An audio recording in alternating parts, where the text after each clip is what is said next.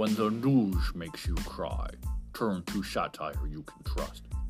Undermining democracy, one public bullshit fuck shit.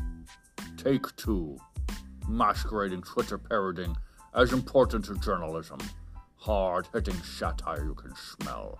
That's not bullshit. That's the smell of the Vidalia News Recorder Guarantee. And I'm John Connery.